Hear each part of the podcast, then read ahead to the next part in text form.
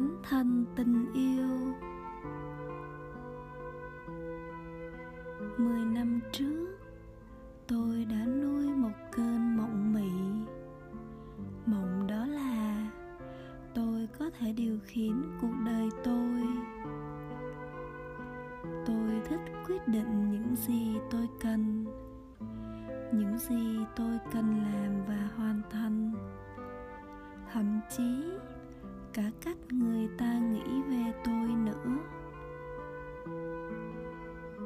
Đang khi tôi mãi miết điều khiển cuộc sống riêng, tôi chợt giật mình nhận thấy những chuyển biến thật nhẹ của thần khí thiên chúa ở trong tôi, dẫn đưa tôi đến những nẻo đời hoàn toàn khác với đời sống tôi vun vén bấy lâu.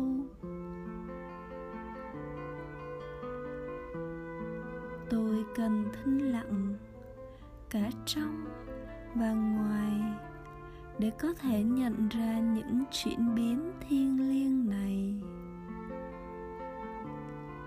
Thiên chúa không la hét, hô hào thúc ép mạnh tay thần khí thiên chúa nhẹ nhàng như cơn gió thoảng. Vì ngài là thần khí tình yêu.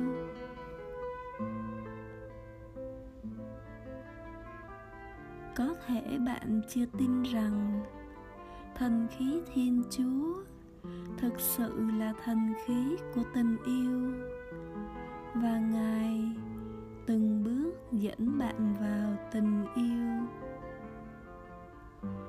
có thể bạn sợ rằng thánh thần sẽ dẫn bạn đến những nơi mà tự do của bạn sẽ bị tước đoạt. Và có thể bạn vẫn nghĩ thánh thần là kẻ thù, đấng thường mang lại cho bạn những điều không tốt, không hay.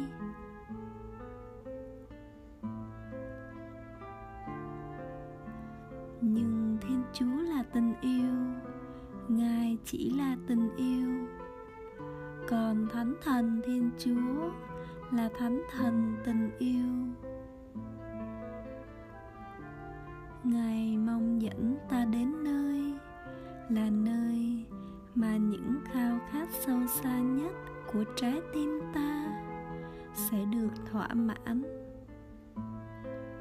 Có khi ta chẳng biết khao khát sâu xa của ta là gì? Ta thường vướng vào những đam mê và giận dữ, mà cứ tưởng chúng thực sự là những gì ta muốn.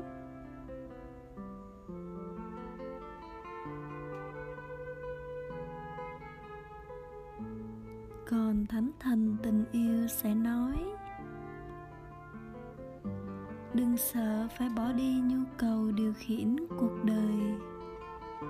Hãy để ta lấp đầy khao khát thực của trái tim con.